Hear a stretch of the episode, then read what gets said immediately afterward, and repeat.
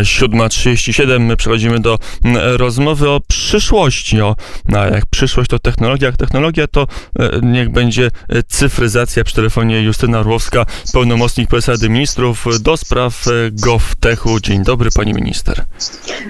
Dzień dobry panie redaktorze, dzień dobry państwu. Mm, to zaczniemy od świata myśli mm, i namysłu.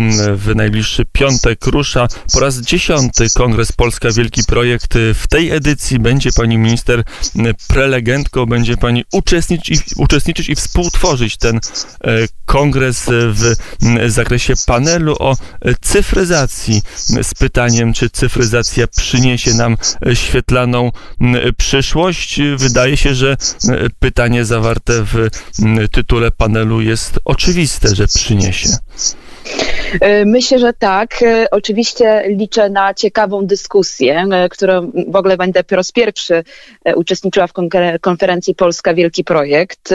Już się nie mogę doczekać tej dyskusji, bo właśnie będą wspaniali współmówcy, współdyskutanci. Jest to profesor Zubertowicz, jest to Jacek Duka i Michał Lorenz, Jarosław Królewski, więc naprawdę spodziewamy się ciekawego dyskursu, ale no ja już teraz mogę powiedzieć do radiosłuchaczy, że oczywiście czeka nas świetna na przyszłość, chociaż y, zdarzają się takie sytuacje, że niektórzy widzą takie błędne ogniki. Takim świetnym przykładem może mogą być e, e, media społecznościowe, gdzie faktycznie z, e, to jest niepoodważalne, że pozwoliły nam się łączyć i pozwalają nam się łączyć ze światem, ale jednocześnie, jednocześnie z drugiej strony ostatnio mieliśmy taki bardzo głośny film na Netflixie Social Dilemma, że mogą być też tego negatywne reperkusje. Znam ale... nawet jedną osobę, która obejrzała ten film i wykasowała Facebooka ze swoich urządzeń mobilnych, też Do zostawiła Messengera.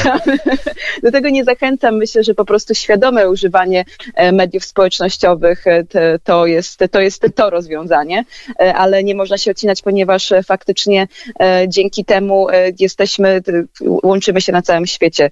I tak pokazała właśnie pandemia, że gdyby nie cyfryzacja, gdyby nie postęp, to byśmy nie przeszli tej, tej, tej pierwszej Ale fali w szczególności. Zanim do y, technikaliów życia, zwłaszcza w epoce pandemii, to jeszcze bym panią minister wypuścił na poziom filozoficznego namysłu, bo będzie mhm. pani współdebatować z profesorem Zybertowiczem, który kilkanaście tygodni temu postawił tezę, oficjalnie może ona zrodziła się wcześniej, przy okazji kryzysu samobójstwa, oświecenia, że postęp techniczny co nieco wyprzedza możliwości e, człowieka i że człowiek przestaje panować nad e, postępem technicznym i że to z jednej strony będzie sam postęp hamowało, bo my jesteśmy ograniczeni, nie jesteśmy w stanie absorbować kolejnych nowinek technicznych, a z drugiej strony technologia może nam się wymknąć spod kontroli. To jest e, tak, e, można nawiązać, że na początku jakby e, to, co technologia nam umożliwiła, w szczególności internet i to, że kiedyś można powiedzieć tak jak, mówię tutaj teraz o technologii współtworzenia, o gospodarce dzielenia się, to kiedyś jak faktycznie ktoś chciał handlować, to na początku najważniejsze było, było to, żeby miał dobrą reputację, tak? E, I to było, bardzo ciężko było dotrzeć z tą informacją, bo jeżeli nie było technologii, która by szerzyła tę informację, że ktoś jest dobrym tym handlarzem, no było to, to było to właśnie przekazywanie metodą ustną. A w tym momencie mamy połączenie tego, bo w tym momencie mamy takie aplikacje, w którym nie dość, że asymetria informacji, czyli to, że nie było tej wiedzy, kto gdzie potrzebuje, nie było gdzie jest ten popyt, gdzie jest podaż. Teraz mamy aplikacje, które właśnie no, no przy, przykładowo do przemieszczania się po, e, po Warszawie czy po innych miastach, e, to też możemy ocenić tego, który właśnie tę usługę świadczy. Czyli nie dość, że mamy faktycznie to zabezpieczenie tego, że łączymy popyt z podażą w sposób niejako zautomatyzowany, a jednocześnie nie boimy się y, tego właśnie wspólnego korzystania z tych usług, bo mamy ten ele element właśnie oceny. A to tylko i wyłącznie możliwe jest y, takie powszechne zastosowanie. Oczywiście to sprawia, że po prostu no, jest to bardziej komfortowe, tylko dzięki właśnie nowoczesnym technologiom. A z drugiej strony znowu odwołam się do słów Andrzeja Zybertowicza, tym razem w rozmowie dla Polskiej Agencji e, Prasowej, gdzie profesor e, wskazał na potrzebę społeczną spowolnienia tempa rozwoju technologicznego w skali globalnej. W jego ocenie widać, że to zwłaszcza w obecnym okresie kryzysu społecznego wywołanego pandemią koronawirusa zbyt szybkie tempo rozwoju nie pozwala na racjonalne porządkowanie ludzkich spraw.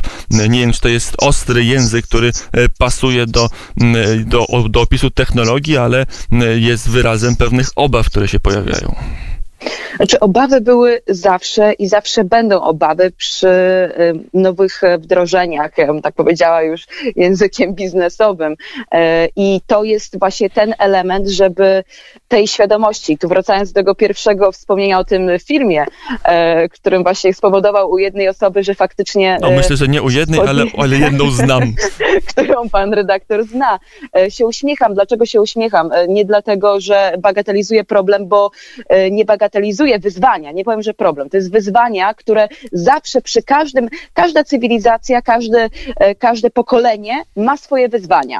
E, I to zazwyczaj są właśnie z naszą pokusą i naszą chęcią dążenia do rozwoju, bo to jest naturalne i bardzo dobrze, że mamy tę chęć rozwoju, że nie chcemy stać w miejscu, tylko zawsze chcemy lepiej, szybciej, efektywniej, e, sprawniej, a tak naprawdę, że po prostu żyło nam się lepiej.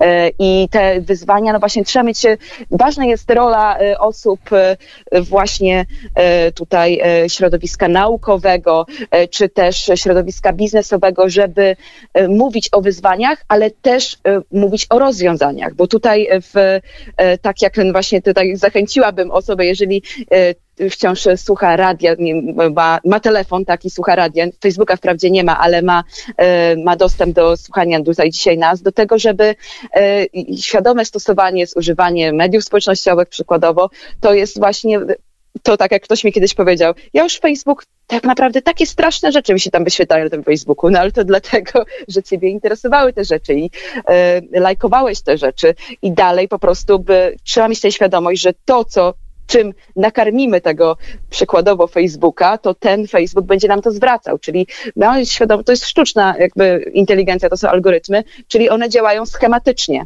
więc tutaj jest ważne to nasza świadomość, że jeżeli chcemy coś innego, to musimy sami proaktywnie e, zacząć wyszukiwać nowych informacji, bo cały czas mamy do czynienia z tą sztuczną inteligencją, a nie, nie tym, że ktoś tutaj faktycznie e, e, był, jest większe jakieś pomyślenie o tym, żeby nas czymś zainteresować, tylko po prostu sami, to, sami tę maszynę karmimy tymi informacjami. Mm, I to maszynę, która, której pamięć jest nieulotna i której każdy krok w sieci gdzieś zapisuje i w naszą kartotekę, cyfrową teczkę wkłada żebyśmy też o tym pamiętali, poruszając się w przestrzeni internetu.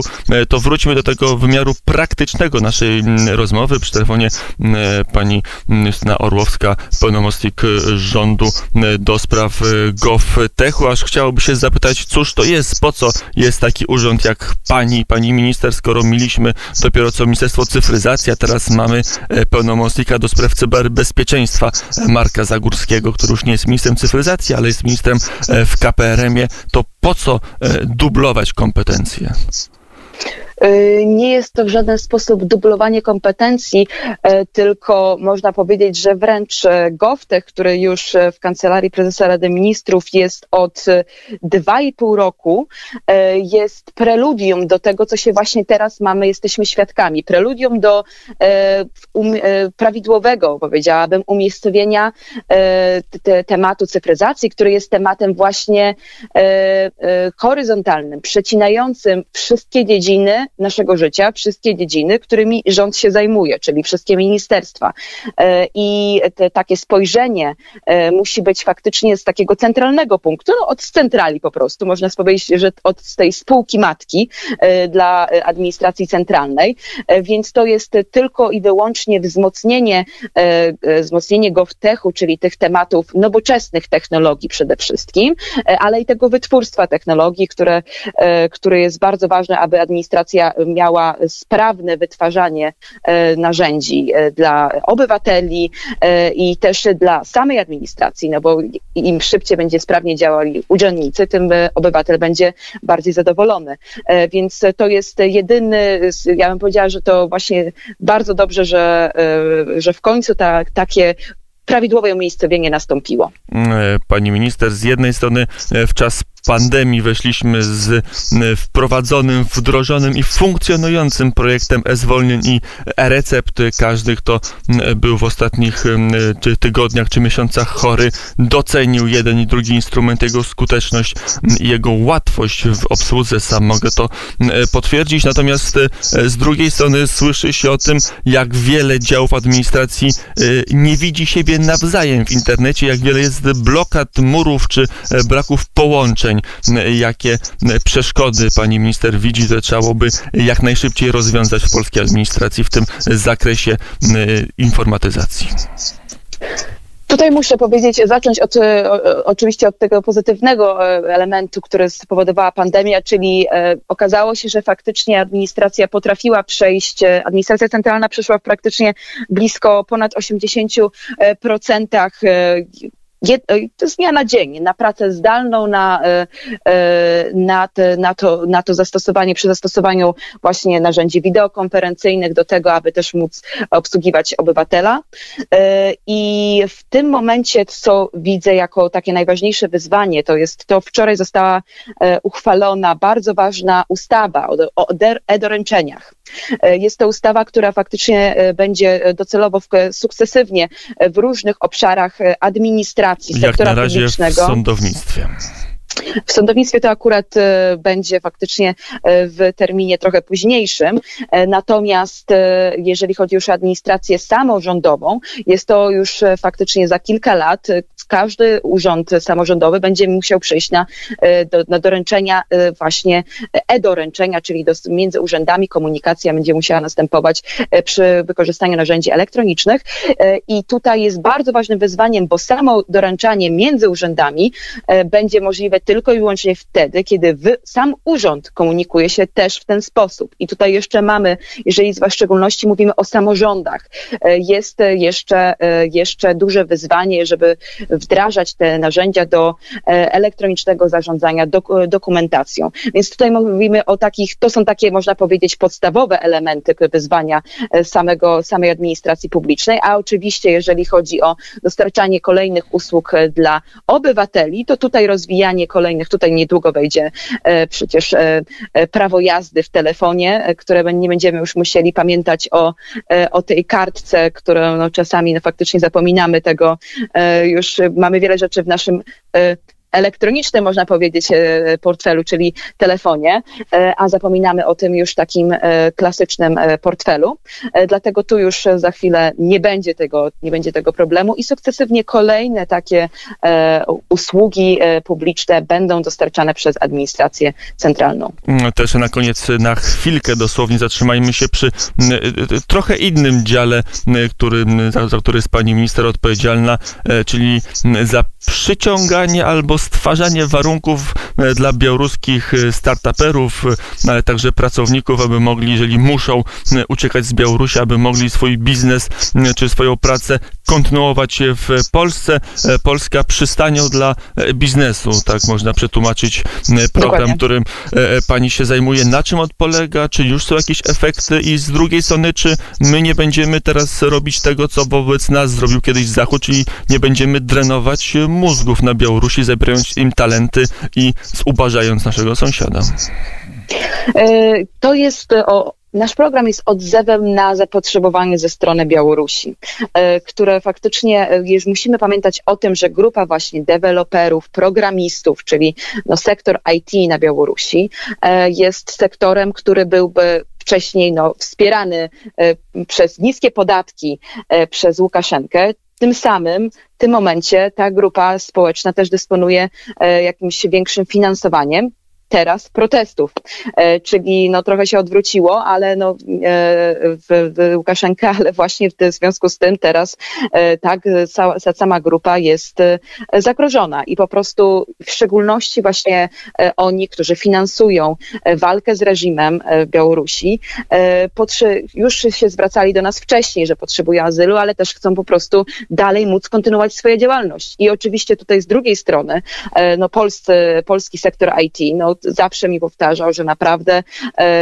róbmy wszystko, żeby tak faktycznie włączać deweloperów białoruskich do tutaj sektora w Polsce, sektora IT i łączymy te dwie strony w tym momencie. Jest jedna ścieżka właśnie dla samych tych wolnych strzelców, programistów, którzy chcą się zatrudnić. Mamy na naszej stronie internetowej Poland Business Harbor, mamy właśnie listę firm zainteresowanych zatrudnieniem. To jest ponad setka już w tym momencie firm zainteresowanych, które chcą zainteresowane zatrudnieniem Białorusinów, białoruskiego sektora IT.